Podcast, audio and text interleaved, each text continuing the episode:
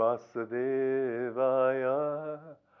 Om Namo Bhagavate Vasudevaya. Oh, I bow to the Lord Vasudeva.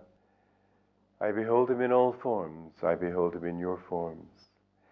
You know, it may sound strange here. I'm talking to a te- television camera, but I don't see the camera. I see you behind it. I'm really talking to you. Last time, most inconveniently for me, I told a story that I'm going to have to read again because it's a part of my reading today. So forgive me, but you're going to hear the same thing again. And it's a much longer saying this time. It's number 289 from this book, Conversations with Yogananda. During the Korean War, someone asked the master, Do the American soldiers fighting there get bad karma for killing? They are fulfilling their duty as soldiers, the master answered. No, they don't get bad karma for that. This is a holy war. The villain must be defeated, otherwise, the whole world might become enslaved. And naturally, if you fight with anger and rage and desire to kill, that's another story. But just the fact of fighting was a good karma. There was more to this story. The master told a few of us, after that war began, when South Korea was invaded from the north, I myself put that thought in President Truman's mind to go to its defense. That situation was a threat to the whole world. Had South Korea fallen, the communists would have gone on to take Japan and would then have come up and taken the Aleutian Islands, from where they would have invaded Alaska and North America. The whole world if ultimately could have become swept up into the materialistic philosophy of communism. For these reasons, it was very necessary that South Korea be defended. That is why I have called this a holy war. It's interesting to realize that great gurus are also interested in the world. They're interested in the evolution of society. They're interested in the upliftment of all mankind.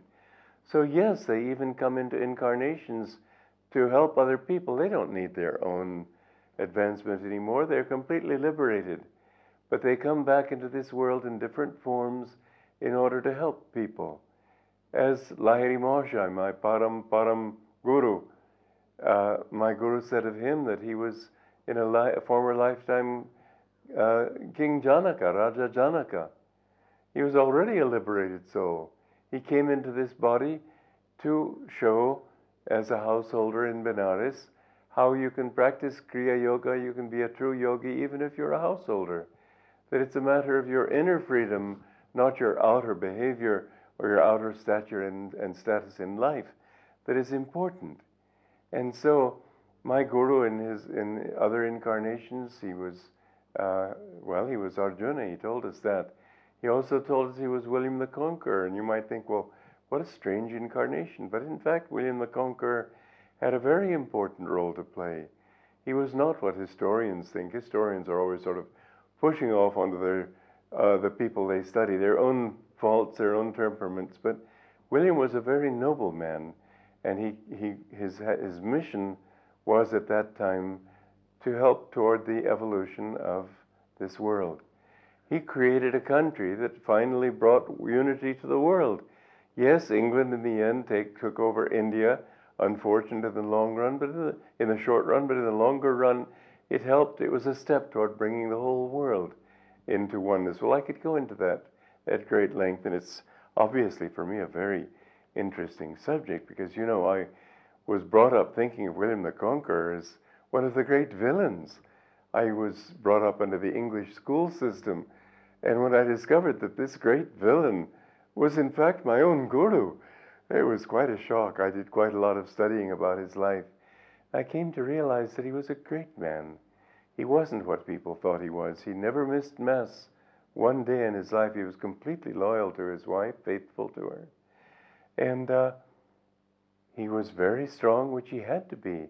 In that age, it was necessary to uh, be strong, or you people would have just walked all over you. So, yes, he had to do what he had to do.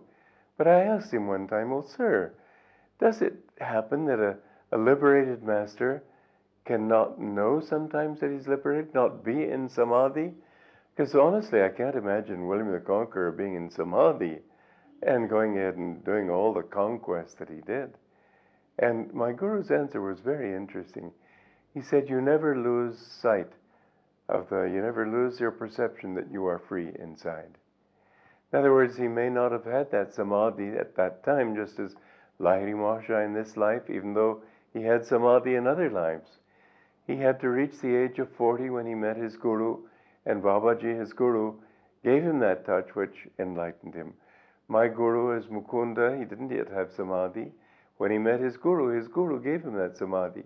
You might think, well, these liberated souls, um, how come they don't have that, that perception, that spiritual enlightenment from birth? Well, in a sense, they do.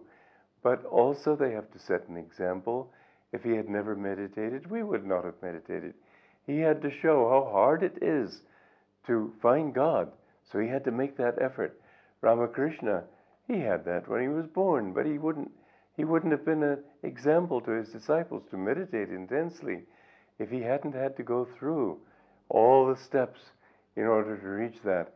And he, his, his life is a wonderful example because he found that on all these different paths Christianity, Islam, Buddhism, Vaishnavism, Kali worship, all of these all reach the same and lead to the same goal. But he had to be away from that goal. He had to step down from it, still inside. Certainly, he never lost that consciousness of his inner freedom. Now, this is a, these aspects of the spiritual path are fascinating to contemplate. That you can be free inside and not yet be liberated is also a very important point. The drama that the masters get involved in, in trying to keep this, this planet somehow limping along and gradually evolving and achieving its perfection. It's interesting. If they didn't come back here, we would be pretty sunk. They come back and they play roles in the world in order to bring about the gradual upliftment of all society. So their purpose is not just the enlightenment of a few, a handful of disciples. It's also directed to the whole planet. People sometimes think that those yogis up in the Himalayas who are just meditating, that they're living useless lives. Not so. Many of them are very concerned with the upliftment of the whole planet, and they send out vibrations that benefit everybody. As Babaji said, wave like vibrations come to me from the West and from America of potential souls awakening, waiting to be awakened in God, saints waiting to be awakened. Well, this is the, the role that these great masters play. Well, let me go on a little more because it's a very interesting uh, conversation, this one. I was fascinated to hear this intimation that the masters sometimes play an active role in world affairs. That means they are concerned not only with the salvation of individuals, but with the spiritual upliftment of humanity as a whole. When Hitler first rose to power, Paramhansa Yogananda, for several reasons, saw some hope in that accession. One of those reasons was the unfairness of the Versailles Treaty, which had forced Germany into virtual destitution. He also said, as he so, told a few people, that Hitler had been in a former lifetime Alexander the Great of Greece, who had shown an interest in the yogis of India when he came here. When Hitler allowed himself to be seized by ambition for power, however, that ambition distorted his potentially, uh, potentially spiritual leanings. At that point, several masters began to work against him. I know that Aurobindo also said that he put, Aurobindo Ghosh, he put the thought in Hitler's mind. And Masters told me the Masters in general did this that when Hitler could have conquered England, he put the thought in his mind to divide his fronts. He got that thought, that egotism of omni- omnipotence, and he thought he could win on both fronts and nobody can beat me. But he, by dividing his forces, he was able to be defeated. This was his great mistake. It was his madness. But that madness was put in his mind by great masters. In these ways, too, the masters guide this world. When Hitler allowed himself, at that point, several masters began to work against him. The masters always work, however, within the karmic law. Thus, they don't try to change the destiny of the world, but work within the karmas of the individuals concerned. They worked, therefore, with Hitler's consciousness as it was. They were at liberty, however, to put the thought in Hitler's mind to make the mistakes that led to his eventual destruction. They suggested to his mind, for example, to divide his forces and fight both in the east and the west, and also he started the third front in Africa. This they did by feeding the confidence he felt in his own ability to win everywhere. Militarily, there was no need for Germany to divide its forces. It could have taken one country, then gone on and done worked on the other. They had developed their military force when the other countries had not. And as a result, yes, he could have, but he made the mistakes karma forced him to. You can't get away from karma. That self division proved for Germany a fatal error. On the subject of the former incarnations of a few world leaders, it is interesting to note that the Master said that Mussolini was Mark Antony of ancient Rome, that Stalin was Genghis Khan, the scourge of Asia, and that Winston Churchill was Napoleon. I once asked my master, who was Roosevelt? He answered, I never told anybody. After a brief pause, he added, I was afraid I might get into trouble. Of Napoleon, he said, he wanted to destroy England. As Churchill, he has had to preside over the dissolution of the British Empire. The divine purpose behind the Second World War was, as my Guru said often, to liberate the Third World countries, most of which were British colonies. Again, Napoleon was sent into a temporary exile on the island of Elba. Later he returned. Churchill, similarly, was sent out of politics, and now he is back again in power. These are fascinating little insights into the great play of karma and play of the uh, masters working through the world's karma and the karma of the individuals. It's so interesting for us here in India to contemplate the contrast between two types of greatness because Churchill was a great man, although he was, he was not anywhere near as great as Mahatma Gandhi, and Churchill could not stand Mahatma Gandhi. Well, he had to suffer the destruction of England. He wanted it, therefore he had to sit through it. As Napoleon, he wanted to destroy England. As Churchill, he had to sit through that. And it had to be taken out of his hands, even though he, had, he tried his best to defeat that dirty little beggar, as he called Gandhi. It's a delightful picture to see Gandhi coming into England in his dhoti and just single wrapped cloth around his body. When he went to the king, you all know the story.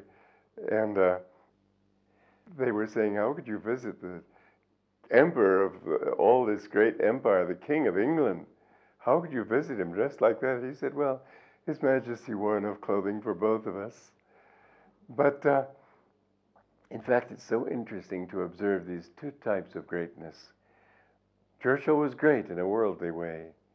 Gandhi was great in a spiritual way, and Gandhi seemed to Churchill's worldly eyes just beneath contempt. He wouldn't dress decently, he would not stand up and fight like a man, as any incarnation of Napoleon would certainly think of uh, that as the supreme value. And uh, when he was uh, launched on the career of defending England against Germany, he said, I can promise you only blood, sweat, and tears. But he was a great man in his way. He, many, he has many incarnations to go through, I'm sure, before he achieves spiritual greatness, whereas Gandhi may have none, because Gandhi was a saintly man. But you see, the play of life is so complex. It's endlessly fascinating, but ultimately there is one purpose to it all. The great masters come to show us how we can grow spiritually. And so they play their roles in this world, but those roles are not, um, they're not uh, worldly roles, even though they may have to play the worldly roles. My guru one time was the, he, he told us he was also, it's interesting how they always have certain similarities. Raja Janaka certainly was not like this clerk in a government English government office in Benares, as he was later on as as uh, Lahiri but he was competent and a good administrator and did his work. My guru was always he had to have, have a his role. From all I know, seems to have been that he had a fiery role. Arjuna, William the Conqueror, he told us he was also a um, a general in, in Spain who helped to drive the Moors out. Well, he, his job at that time, his karmic duty, assigned to him by God and by his own perception, was to liberate Europe, keep India, keep Europe free for Christianity, not to let Christianity be taken over by another religion. Each religion had its own place. Each religion served its purpose, and the purpose of Christianity was to bring a high teaching. Christ was a great master, and he learned his teachings in India. He came to India during his years um, that were missing in the Bible, and he'd learned from different great must- masters. In fact, my guru explained that the three wise men who came to Jesus when he was in his little crib as a baby were our own line of gurus Lahiri Mahasaya, Babaji, Sri there's a tie here that I can't even go into, but it's something very interesting to contemplate, isn't it? The masters play their role, but ultimately their goal is to help us to get out of this dream. Life is only a dream, and their goal is to help us inwardly knowing that they are free, to help the dream along so that mankind will finally know that he belongs to God alone. Joy to you.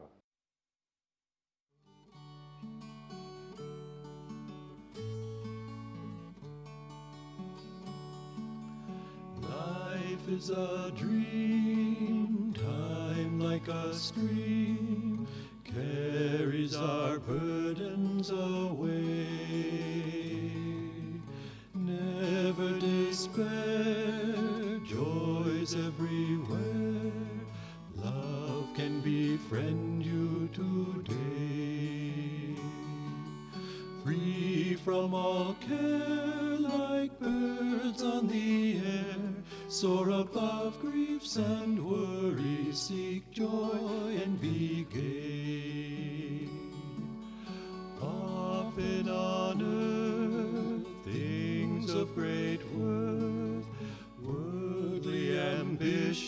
Defy.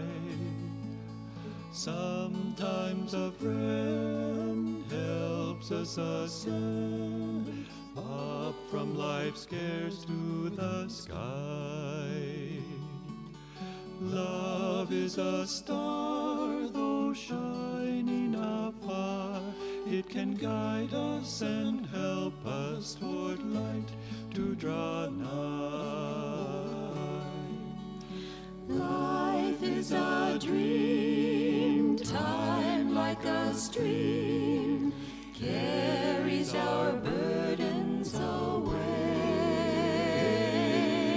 Never despair, joys everywhere. Love can befriend you today. Free from all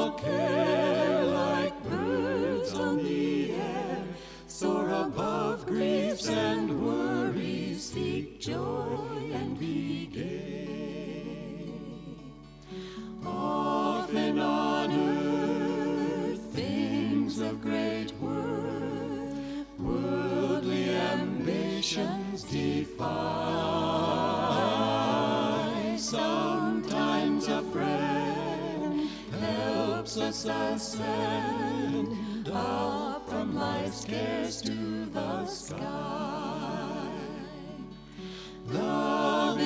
star, though shining afar, far, it can guide us and help us toward light to draw nigh.